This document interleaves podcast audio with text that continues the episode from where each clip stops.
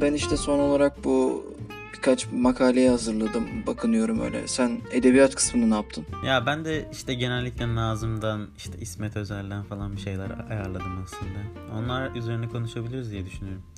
Senin bilim kısımları iyi bir şeyler var mı bari?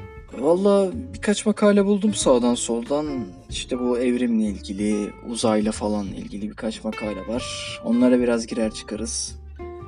Böyle bağlamından koparız falan diye düşündüm. Yani böyle. İyi, çok iyiyiz o zaman. Tamam, başlayabiliriz o zaman yavaştan.